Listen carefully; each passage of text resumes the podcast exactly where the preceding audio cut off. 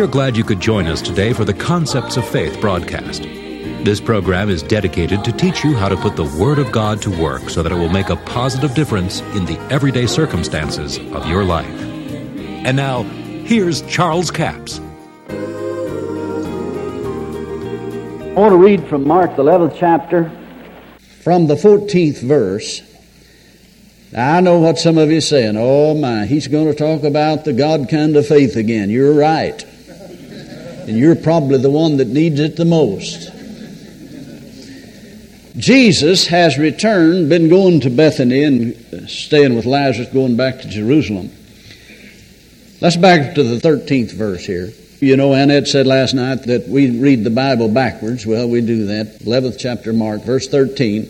Seeing a fig tree afar off having leaves, he came, if happily he might find anything thereon. And when he came to it, he found nothing but leaves, for the time of figs was not yet.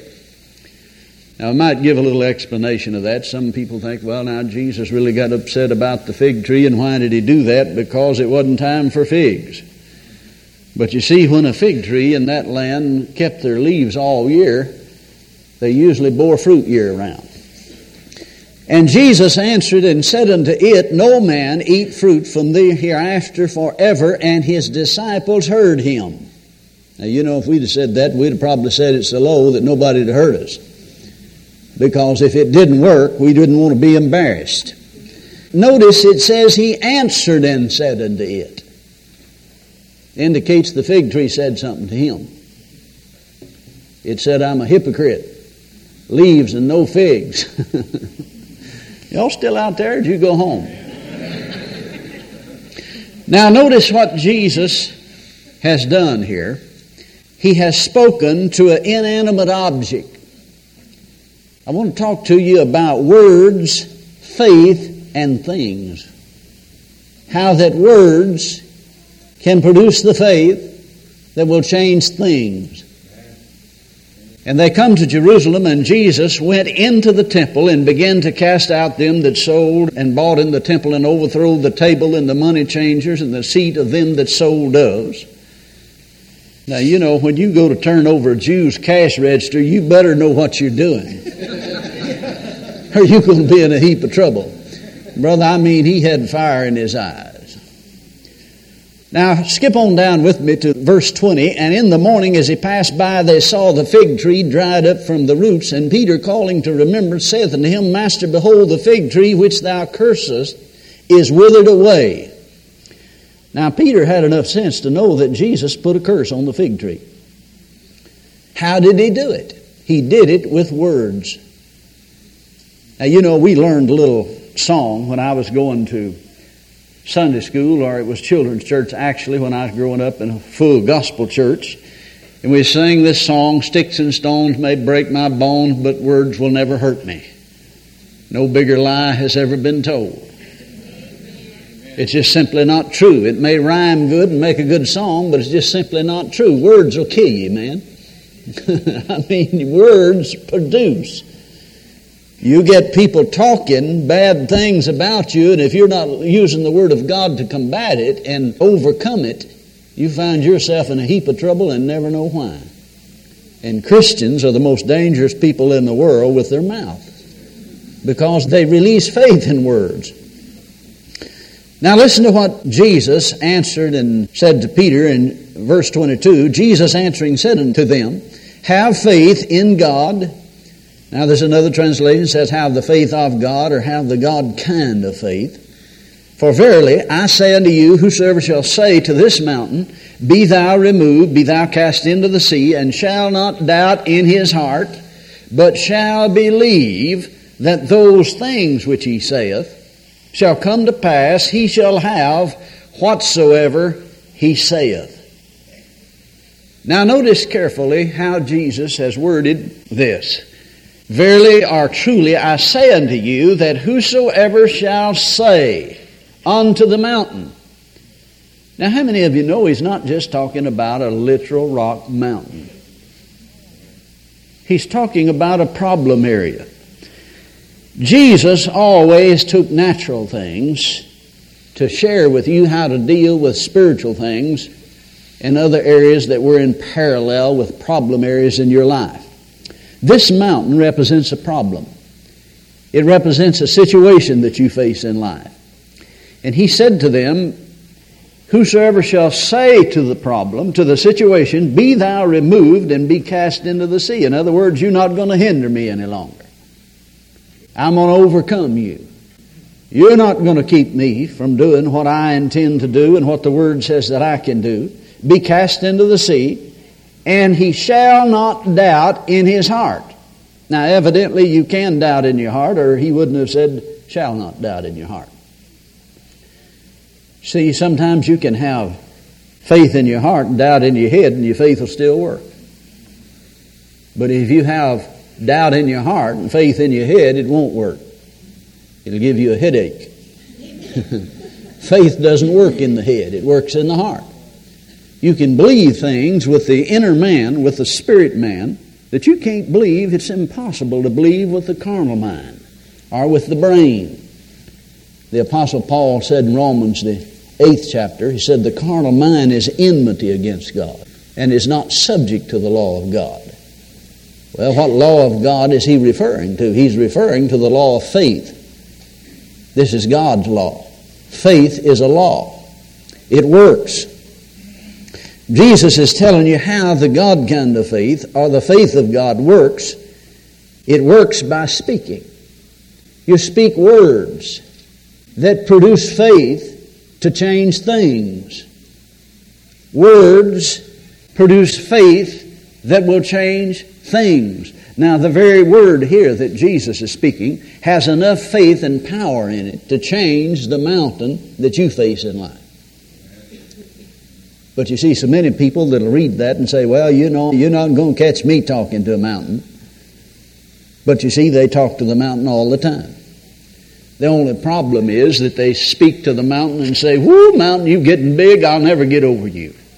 You're getting bigger every day. I'll never get this debt paid. We'll be in debt the rest of our life. I, dear God, I don't know what we're going to do. It's getting quiet in here. See, they speak to the mountain, but they call it bigger all the time. Proclaim that it's hindering them. But notice what Jesus said Say, Be thou removed, be thou cast into the sea, and shall not doubt in his heart. Not only does he not doubt in his heart, but he shall believe. Believe where? Believe in his heart. That those things which he saith See, the saying of it is necessary. Now, I know sometimes people say, well, I don't understand all this name it and claim it bunch. I just don't believe in this name it and claim it. Well, I do. God named it and I claimed it. I'm going to believe what God said. Let God be true and every man a liar. I'm just going to believe what God said about it. But now notice he said, shall not doubt in his heart, but shall believe that those things, what things? Those things which he saith, which he says daily. Now see, I've heard different people teach on this verse of Scripture. And I thought I had everything that was in it, and one day the Lord said to me, You need to study that some more. He said, You haven't seen near all of it yet. And I'm certain that I haven't yet seen all that's in there. But I thought I had it, and I kept reading that and reading it and meditating on it, and finally, these words just sort of jumped off the page. You know what I mean? Just jumped out at me, those things which he said. Then I saw some light on the thing. I saw that it wasn't just talking about what you said to the mountain, it was what you said about everything. The things that you spoke daily concerning other things. He must believe that what he says will come to pass. In other words, Jesus teaching in other places and his brother James, they had some very strong things to say about words. James said, If any man stumble not in word, he is a perfect man and able also to bridle the whole body. If you don't stumble in words, he says you can control your body. And I tell you, I think that's one of the problems that sometimes we just let our body get away with, you know, your body's kind of like a child. It'll do anything you'll let it do. You know, a child, if you just let them, they'll just eat pie and cake. Your body's kind of the same way. And sometimes we've kind of helped it along because we said, you know, I just can't eat without pie. I just love pie. Well, words produce that desire in you. I better get off of that. Going to meddling, hadn't I? Well, let's get back to this. Shall believe those things which he saith shall come to pass, he shall have. What shall he have? He shall have whatsoever he saith eventually. I like to add this word to it because I believe that it amplifies it. Eventually he shall have whatsoever he saith. That doesn't mean it's going to happen just because you said it once, but you continue to say and to release your faith in it. The words you speak will produce the faith that will cause the manifestation of what you said. Now, now see, Jesus has told us how the God kind of faith works. It works with words. You say to the problem area, to the situation that you face in life, be removed. You're not going to hinder me any longer. And he shall believe and doubt not but believe what he's saying. Now, see, you may have to say it a while before you believe it. But read this and meditate on it and accept what Jesus has said as being truth because the faith that you need to believe that is in this scripture itself. I appreciate so much you joining us for the Concepts of Faith broadcast today. Now, before we leave the broadcast, the book offer this week is book offer number 7502. It's called The Tongue of Creative Force. It's the first book that I authored. It's a 193 page paperback for $8 plus $3 postage and handling. This book will change your life if you'll read it, study the scriptures, and begin to do what the scriptures say in this book. Jesus taught us how to be led by the Spirit of God, how to operate in the principles of the kingdom, and how to change situations in our life. We talk about the law of faith, it is the law of change. Now, in Hebrews, the 11th chapter, the scripture says, Now faith is the substance of things hoped for, the evidence of things not seen. Faith is the substance of things hoped for, not substance of things that are already here. I mean, you know, things that are here, you can touch it, you can feel it, you shut your eyes, you could bite it, and you could taste it, you know. But what we need to realize is faith is the substance that is resident in the Word of God. What is faith? Faith is the substance of things hoped for. Faith is the divine energy of God that's resident in His Word that caused to come to pass what God has said in His Word. God releases sufficient faith in every word to cause it to come to pass. Verse 3 says, Through faith we understand the worlds were framed by the Word of God, so that things which are seen were not made of things which do appear. Whether you realize it or not, you're framing your world daily with the words that you speak. In this book, the back of the book, there are confessions of the Word of God that'll help you get on track.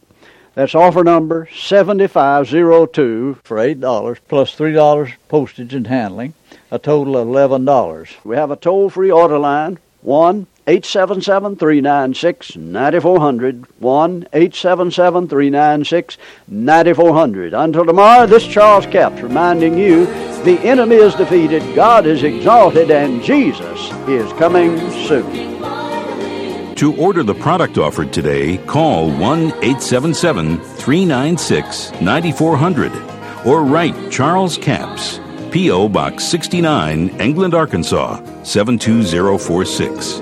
A complete list of CDs, books, and DVDs are available online at charlescapps.com.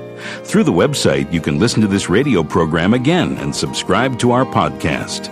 This broadcast is sponsored by Charles Capps Ministries and our listeners in this area.